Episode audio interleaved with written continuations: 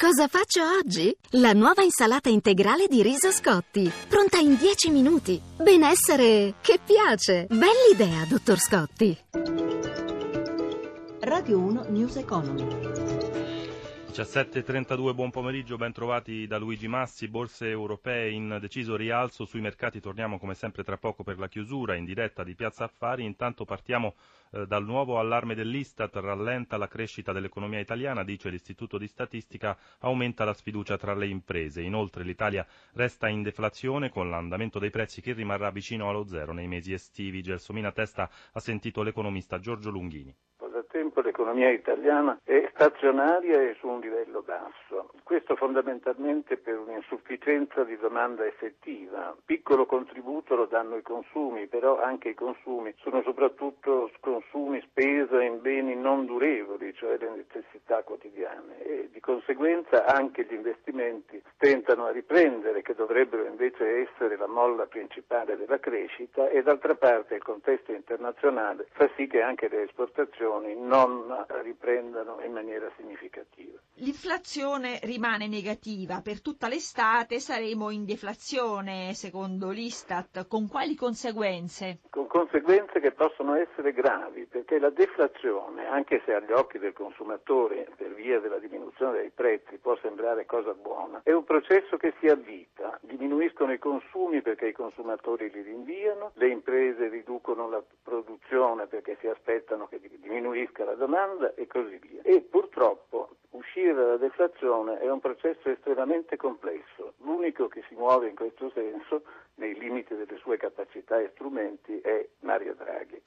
Cambiamo argomento, parliamo di mercato immobiliare, un settore in netto rialzo in questi primi mesi del 2016, la ripresa dei mutui per la prima casa è un ulteriore segnale in questo senso, sostiene il ministro per l'economia Piercarlo Padoan, il servizio di Massimo Giacomini.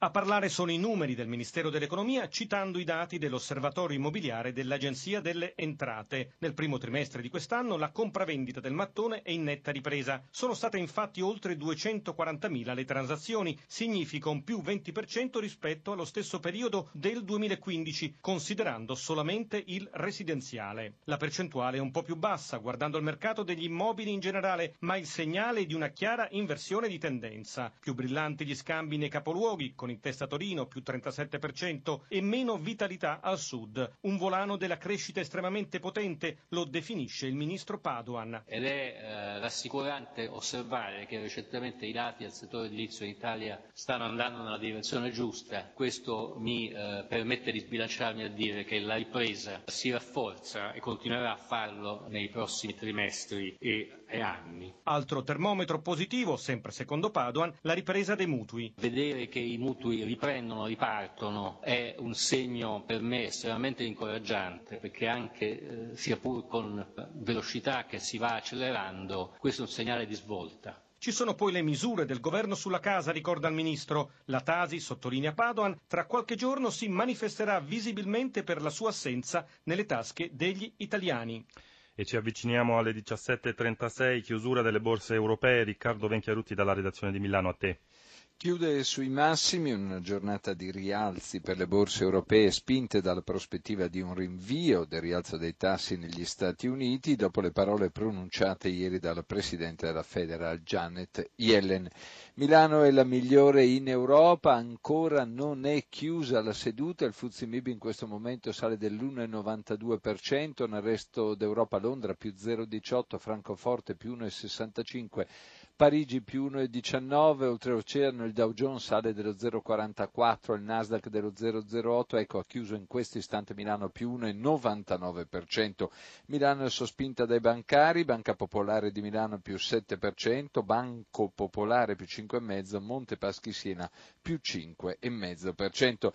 Eh, lo spread fra BTP e Bund chiude la giornata a 138 punti base, poco mosso l'euro che scambia 1,1348 sul dollaro.